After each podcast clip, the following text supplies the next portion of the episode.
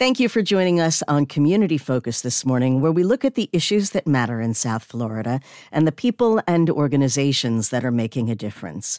When you drive through Miami, you see so many interesting things and have so many experiences that you can enjoy. This all contributes to our economic stability and our reputation globally as a destination and part of the organization responsible for this is the Miami DDA, the Downtown Development Authority.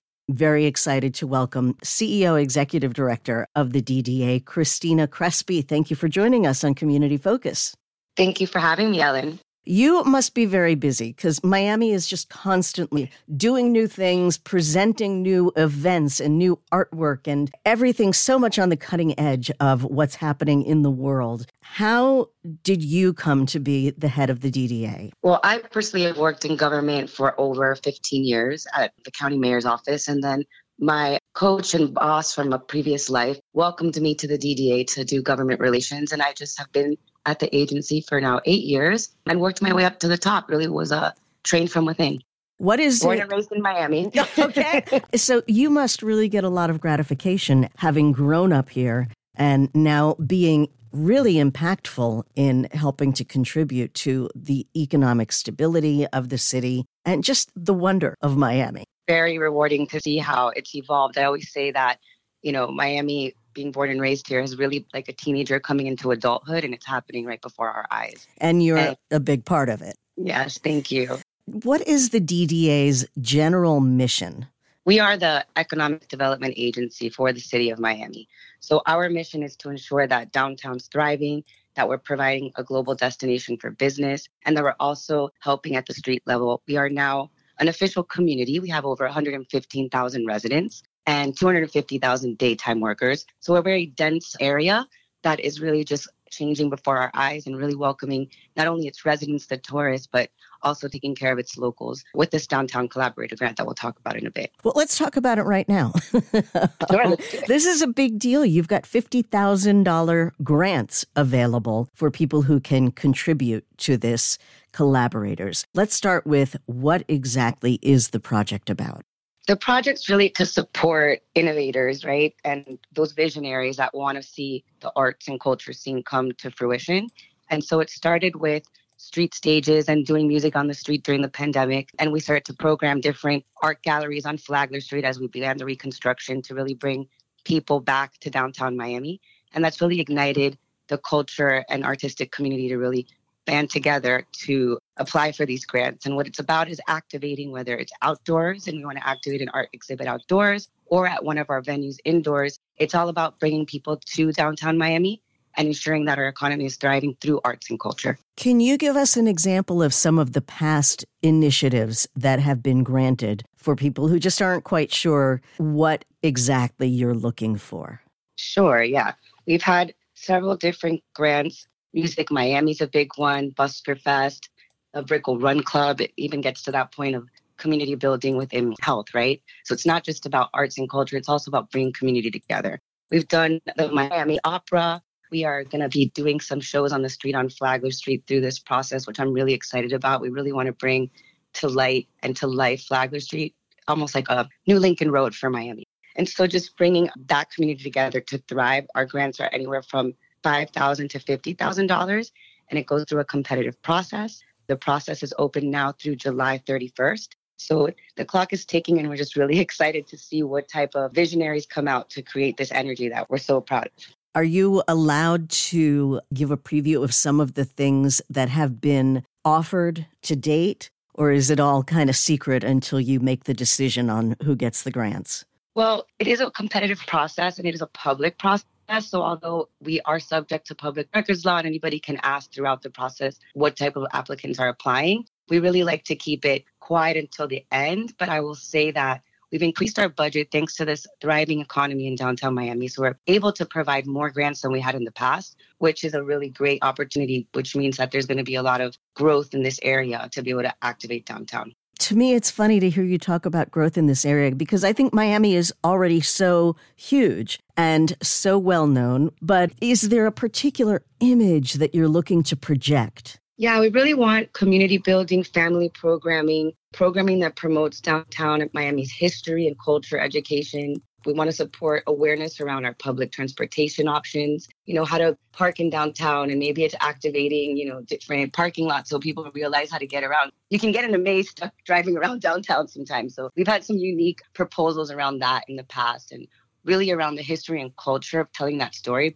Being born and raised here, I feel like we didn't really learn how Miami became who Miami, who she is becoming, right? Right. Founders Julia Tuttle and Henry Flagler. If it wasn't for Julia Tuttle, a woman, we probably would never have had this growth and have this thriving city that we do. So we are really big on telling that story about the history of Miami to bring pride back to not only our natives, but to those that are moving here from other places so that they can also have a sense of pride and a welcoming effect that Miami is. It's the culture that we are trying to create here that exists. It's really fascinating. I've been here since I was three, so much like you, I didn't learn about the Tuttles and the Henry Flaglers. They were names that I knew that were streets or bridges. And it right. took, you know, being involved in Women's History Month to really learn about Julia Tuttle and how she founded Miami, basically.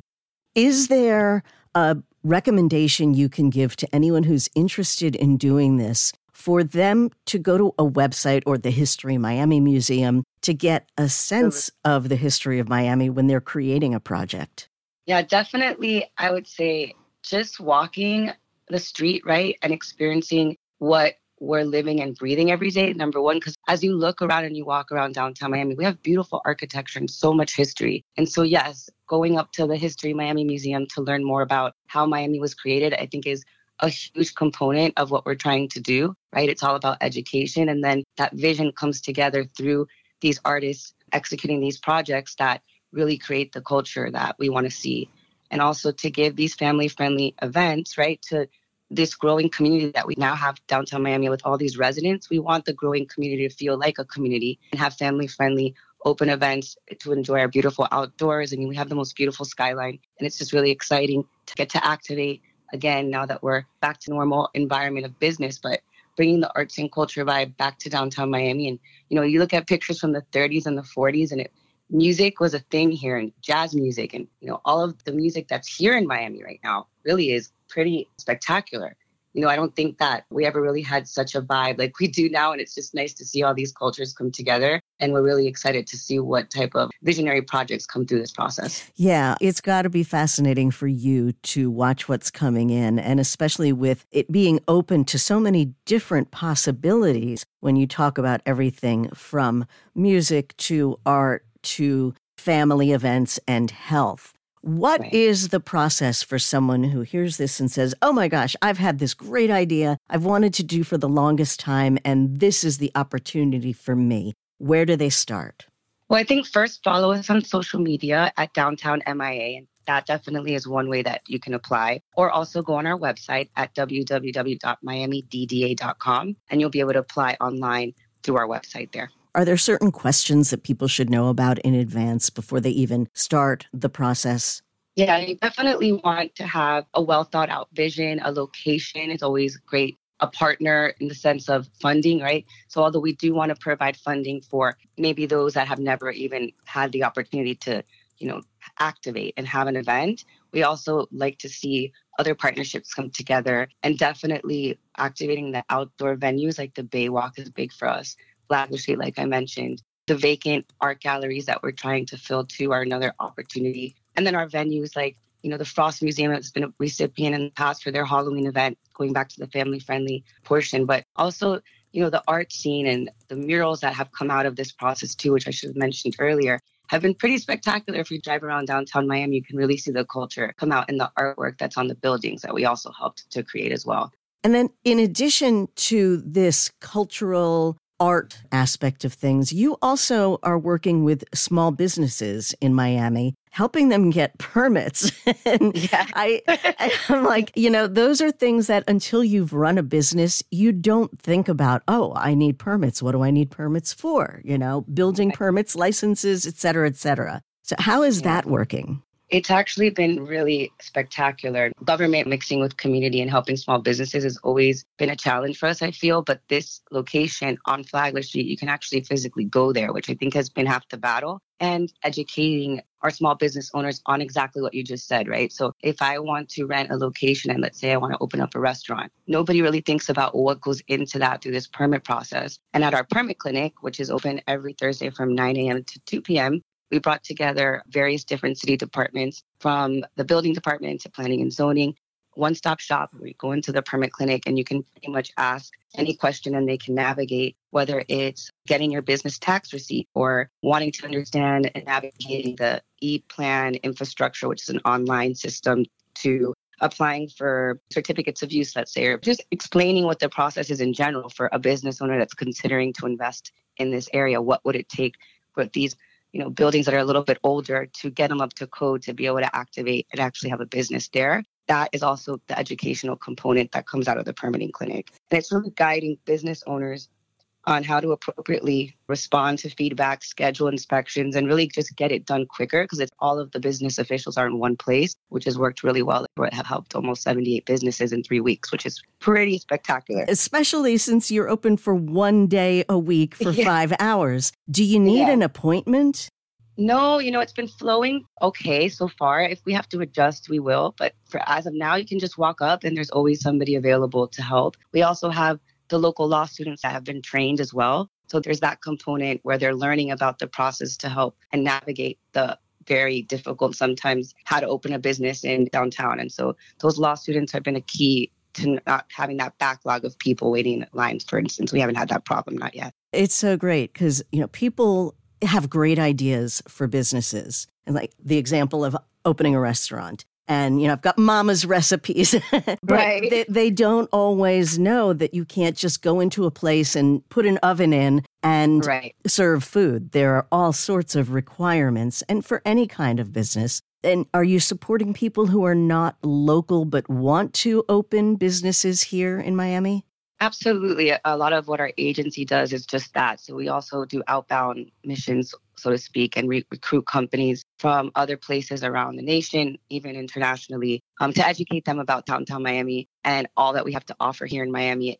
as a business hub. We have a basically um, concierge service almost that if you're moving your let's say headquarters of 100 people and you don't know where would they live or where would those children that they have go to school for instance my team helps from soup to nuts navigate all of what it's like to be here when they're actually not physically here to tell that story to convince them to open their business or move their headquarters to Miami. And this is an ongoing project, the Permit Clinic. Is there an end date or anybody can do it at any point as long as it's Thursday between 9 a.m. and 2 p.m.? Yeah, it'll be open every Thursday from 9 to 2. I don't see an end date yet. I'm hoping that the city continues to provide us with the resources and the staff that they're sending. So, so far, we've been told that it's working and they want to keep it. So, we're excited to have it there. I've got to thank all of the people in the city's government who are volunteering their time to be there and help businesses come in and get established and be successful. The best way to get more information about either of these initiatives that you have going, the Downtown Creative Collaborator Grants and the Permit Clinic, go to the website? Yeah, definitely www.miamidda.com. And all of the information on the Permit Clinic is there and the grants as well. And if someone is interested in becoming part of the Miami DDA, do they volunteer? Do they have to get hired, put in an application? How can they participate? So we have a 15 member board and we're a public agency. So we have meetings every week. We have five committees and then a board meeting every single month. They're all open to the public. We welcome the community to come and participate. It's an open forum. And yeah, it's right in the heart of downtown Miami but we are an open, community driven organization, so anybody can come and attend and participate in the meetings. And that's part of what you said about Miami being a community. When people get involved, when they show up, and when they meet each other, everybody exactly. becomes friends and they learn to work together. And when everyone works together toward a goal of success and happiness and uh, growth, you just can't go wrong. So, very much appreciate what you're doing with the Miami Downtown Development Authority. Is there anything else you want our audience to know while you have our ear? No, we're just really excited. Thank you for the opportunity to be on the show with you. And thank you for what you just said because it really resonated with me. It's the culture that we're trying to create, not only in the agency, but we want to live with one foot forward here and really be that catalyst organization to help downtown and Miami thrive as a community, as a city as a whole. Well, we're happy to share your mission. And anytime that we can help you move things forward and bring people together, just let us know. Thank you. Appreciate that. Thank you so much. Christina Crespi, CEO Executive Director of the Miami Downtown Development Authority. Appreciate so much what you're doing. Thank you. Thank you, Ellen. For our next segment of Community Focus, we're looking at a couple of organizations that save lives and how you can be part of this life saving mission. There's Legacy Donor Services, Life Alliance, and Donate Life Florida. Um, Legacy is an organization with roots going back to 1947 when the U.S. Navy established the world's first tissue bank. And this led to the possibility of tissue and organ donation for civilians you will be amazed when you see how many ways they can use tissues and organs, not only for life saving surgeries, but restoring independent living and self confidence for burn victims, repairing joints to avoid amputations, sports medicine, orthopedics, trauma of all kinds. And I am really honored to welcome Legia Maranon, Legia has a personal story of the importance of tissue and organ donation and the importance of becoming a donor. She herself is a donor mom and an advocate. Legia, thank you for talking to us today. Thank you so much, Ellen, for having me on the show. I feel honored that I'm able to share my story and to share the importance of organ, eye, and tissue donation. After having spoken to you a little bit before the program, I understand much better just how important it is. And I think most of us, we go to renew our driver's license, we see that little block that says, Do you want to be an organ donor? And that's our entire experience with it. But you have a very personal story. And I know it can't be easy to share this, but your passion and your commitment to the mission is evident. And I'm going to ask you if you would share your story of how you became involved with Legacy and Life Alliance and the Donate Life. Well, five years ago, my son was involved in a high speed car accident. He actually ran into a building. So I received that call that no parent ever wants to receive at 1.59 in the morning from my son's phone and i picked up the phone and i'm like ricky it's 2 a.m what's up and it wasn't Ricky, it was the hospital. Mm. So, I mean, it was terrible. As you can imagine, they only told me that my son had been in an accident and I had to go to the hospital. So I got out of the house as quickly as we could. They basically just put us in a room for two and a half hours and um, they just told me they were stabilizing him. Around 4:30 in the morning, they called us to his room, and while we were in the hallway, the nurse told me that my son's brain was not compatible with life. I always say this because I think that choice of words is not great. I mean, it was just like, what? You know, and you just really don't understand anything. And my son was right behind us in the bed, but he looked like he was sleeping. So we walked into the room, and my husband was asking, What's happening? Are they going to do surgery now? And the woman was like, There's really just nothing we could do. A neurosurgeon came in to speak to us, and they actually asked me to sign a do not resuscitate form because they had saved his life four times in that meantime that we were waiting. So I signed a do not resuscitate for my son, and we would have just been done. But I realized after that that my son was an organ donor, and I've always been a registered organ donor. And before when he was renewing his license, he literally called me and was like, Mom, should I be an organ donor? I'm like, Of course, I've been one my whole life. Definitely be one. If we're not using it, somebody else can. And I remembered that. So I had to call a nurse and they came back and they told me, Well, do you want to reverse the DNR? Because we just signed this. I go, Of course. And then I started that process of donation. And how does that work? I mean, here you are dealing with a son who you know you're in the last moments that you will be with him. And it, this has to be the most difficult thing to deal with. It's completely unnatural. Everything is like a before and after that incident in your life. But that's why I think it's so important. If you want to be a donor, you need to register to become a donor and let people know and have that conversation. People, first of all, have conversations about everything. They want to party, they want to be cremated, they want to be in a box, they want to be buried. They, but nobody talks about whether or not they want to become an organ donor or a tissue and eye donor. But I remembered the conversation with my child and I made the decision right there. But the process after that, for me at least, was better because if I would have just left it at a DNR, I wouldn't have had a little bit of extra time. So what ends up happening is it is a major process for your loved one to become a donor. It isn't just like, oh, he's going to be a donor and we're done. Because sometimes, you know, it's almost impossible to actually be an organ donor, even if you're a registered donor. And then it takes time once you've made that decision to find matches for the person. So my son was actually, this was Saturday to Sunday at 1.59 in the morning, his accident, and he became a donor on the Wednesday following. So I had three days to sort of say goodbye to my son. Even though he wasn't there, I felt better right. being able to say goodbye to him. So when you say even if you're registered, you may not be able to be a donor, what are the reasons that someone might not be able to have their organs go to someone in need? Well, last year, just to put things into perspective, over 3.2 million people passed away. And last year, only 14,903 people became deceased donors. And nationwide, about 60% of the population is a registered donor. So if 60% of everybody that deceased was a donor, people on the waiting list would have a much better chance of receiving a match. But that's not the case because the cause of death is really what matters. There's only one way to become a donor, and that's based on how you pass away. First, your organs need to be vital. Typically, I mean, you have to be considered brain dead okay. to be a donor. But the rest of your body has to be, or the organs that are. Right, your body has to be working.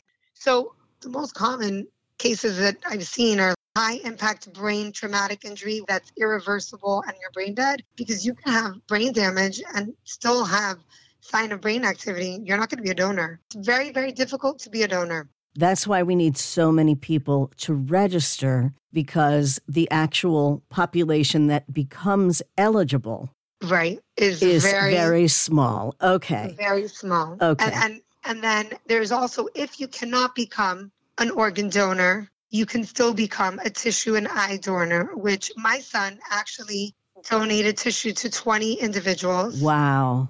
Yeah, and he donated his two eye corneas restored sight to two individuals. And actually, he gave organs to five people. My son saved five lives. Okay. So this um, has to give you something to take with you after such a, a traumatic situation, losing a son, but knowing that he is carrying on by saving all of these lives and helping so many people live their life in a better way. Absolutely. He saved people from 16 years old to 69 years old. Wow. Which is just, and actually, when I was in, this is why it's so important to let your family know what your decision is. When I was writing the paperwork, I'm Hispanic. My family's old school. My father did not want to sit in a hospital for three days and he didn't want to watch his daughter sit in a hospital for three days. And so he was like, IVG, let's not do this, let's not do this. And I was like, Dad, there's another family who has a person that actually has an option. What I say to everybody is if you have a loved one that needs an organ, would you take it? I mean, if your answer is yes, then you should be registering to donate, honestly. So that moment, I'm like, you know, there's people that actually have the option to live. My son doesn't. And if anybody can be saved because of anything that we do, then we're doing it. And another family isn't going through what we went through.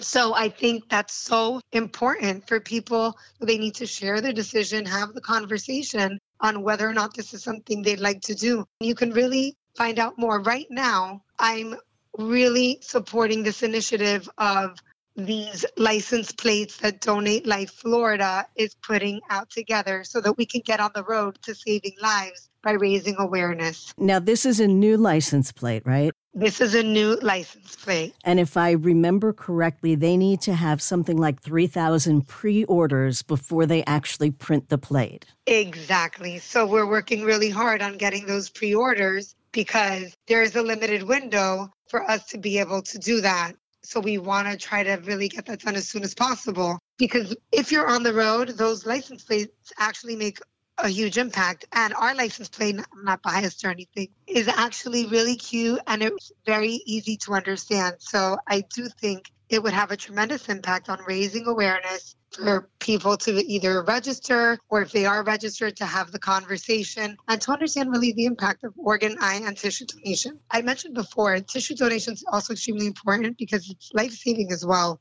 Aren't there some organs or tissues that you can donate while you're still living, like kidneys? Yes. Okay, so you do often hear about when they're looking for someone who can be a match for a kidney, and complete strangers will make a donation of their kidney, and then, of course, they become connected for life and make new friends or family members almost because they have given of themselves to help save someone else's life. So it doesn't always mean that someone has to pass away to be a donor. You can be a donor while you are living. Yeah, and, and of course. So of the total organ donors last year there was over 21,000. So 6,000 of them were actually living donors. You find out everything on the donatelifeflorida.org website, but there's a certain thing because a lot of times people are donating to their family member, but sometimes you're not a match. I know a family, it's the, just the cutest story. The wife wasn't a match with her husband. She actually works at Legacy. This is how you know that these organizations are really doing everything. I mean, even their own staff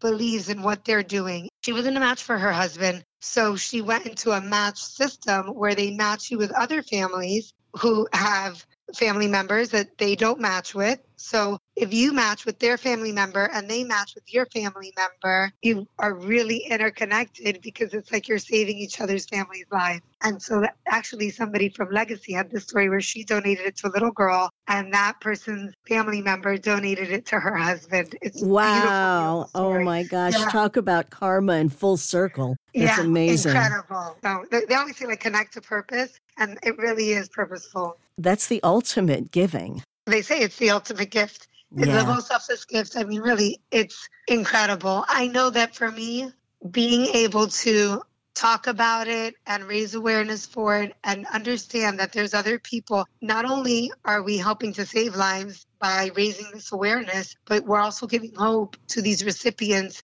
This is what you're really bringing into this world. You know, what can we leave behind? What legacy are we really leaving? You, you can't determine how our life ends, but you can definitely determine if you can make an impact after it does. And if you can't be a donor because you're not eligible, the intent is there. It makes you feel a little bit better about the type of life that you're living. And just using the license plate is a way of helping by increasing awareness of the need for organ donors. It's so important because what we it's, really need, as you said, is 100% donation. And I understand from the Legacy Donor Services Foundation website that one of the things they really need, and this is very important in South Florida, is Hispanic donors because they're underrepresented in the donation program. They're underrepresented and they have a greater risk of developing renal disease and they're underrepresented on the registry list because Hispanics have more fear. You know, there's myths regarding donation. One Which, of the ones that I know a lot of people are concerned about is the religious aspect of donating organs. According to Legacy Donor Services, there is no religion that has anything that says you can't donate it. Exactly. There isn't any. So if you have any religious doubt, you really should just check with your rabbi or your priest or your, whoever your spiritual leader is because it has been approved by all major religious organizations. I yeah. mean, there was a famous rabbi quote about it that says basically it's like the ultimate mitzvah to be able to give the gift of life. And the Pope has approved it. Life always comes first. That is the exactly. first priority. So, what I want to do is direct our listeners to a couple of websites. First of all, Legacy DS foundation.com. That's Legacy Donor Services. They're here in Florida. They've got offices in Miami. They service Dade, Broward, Palm Beach counties, our whole South Florida area. And of course, you must take a look at the Donate Life Florida license plate. And that website is donatelifeflorida.org. Donatelifeflorida.org. Legia, I can't thank you enough for sharing your story. Five years, you said, and yet still Your son is ever present with you and will be for life. He really is. And I'm sure he gives me like my source of strength for everything like this, which I know is so important to really help raise awareness for something that saves lives. And Ellen, thank you and Cox Media Group for being so involved with our community because by you putting this information out in the air, you're really letting the community know and raising awareness for a topic that is so important. Yeah. And I know that people who are recipients of organ and tissue donations and their families, you know, it's not always a child whose life is saved. Sometimes it's a parent whose of life course. is saved, or a sibling, or a best friend. Anyone who's important to you, if that donation is available for them, that impacts you as well. So, you know, it's it's a matter of all of us thinking of each other and yeah. a, a, simple, you know, register or support with the license plate donatelifeflorida.org. Legia Maranon, you are an incredibly strong person and thank you again for advocating for this important service and for sharing your own story. Thank you so much. And thank you for listening to Community Focus this morning. If you have questions about today's show or would like to suggest a topic, please feel free to email me at ellen.jaffe, J-A, two F's, one E, at cmg.com. Join us again next Sunday for an all new edition of Community Focus and have a wonderful day. Pulling up to Mickey D's just for drinks? Oh, yeah, that's me. Nothing extra, just perfection and a straw. Coming in hot for the coldest cups on the block. Because there are drinks, then there are drinks from McDonald's. Mix things up with any size lemonade or sweet tea for $1.49. Perfect with our classic fries. Price and participation may vary, cannot be combined with any other offer. Ba da ba ba ba.